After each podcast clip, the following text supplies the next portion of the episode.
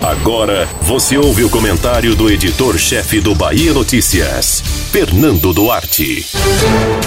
No próximo dia 17, expira o prazo do atual decreto que suspende as aulas presenciais na rede pública e privada da Bahia. Encerraremos 2020 sem qualquer perspectiva sobre o que vai acontecer com o ano letivo que não aconteceu, mas que os governantes insistem em fingir que é possível recuperar. Parece uma ladainha que a educação não tem sido prioridade durante a pandemia, mas é uma das poucas verdades unânimes. Estudantes não tiveram a devida atenção durante a maior crise sanitária do último século. Porém, por mais que tenhamos criticado a falta das salas de aulas, fizemos um verdadeiro pacto de mediocridade, envolvendo entes públicos e privados. A definição vem de uma mãe cuja filha estuda em uma escola particular do interior da Bahia. Sem preparo prévio para um ano inteiro à distância, as instituições de ensino fingem ensinar, as crianças e adolescentes fingem aprender e os pais fingem acreditar que 2020 foi um ano letivo apenas sem aulas presenciais. O estrago desse processo será sentido no longo prazo. Só não sei se estamos preparados para esse debate. Não estou defendendo o retorno das aulas presenciais. Acredito que sim. A suspensão das atividades nas escolas foi importante para conter o avanço ainda mais acelerado do coronavírus.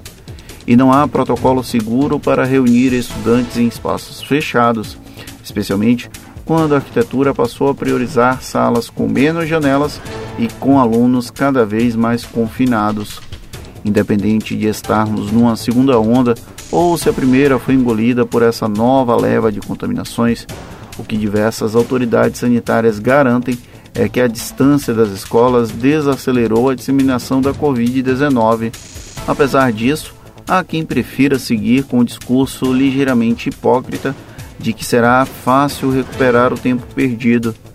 Será muito difícil, Porém, uma possível passagem menos traumática seja admitir que o atual ano letivo não existiu, tanto para a rede pública, que praticamente não teve acesso ao ensino à distância, quanto para a rede privada, onde o jogo de fingimento citado ali atrás prevaleceu.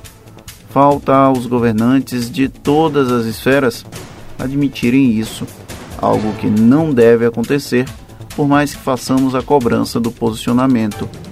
Frise-se, continuo achando que a suspensão das aulas foi a atitude mais adequada diante das alternativas possíveis, mesmo que tenha sido a contragosto de uma parcela negacionista da população, a falta de aulas presenciais foi um freio para evitar o colapso da saúde. Mas isso não me impede de pedir coerência para cobrar que os gestores públicos sejam claros ao ponto de falar que não houve 2020 para a comunidade escolar. Você ouviu o comentário do editor-chefe do Bahia Notícias, Fernando Duarte.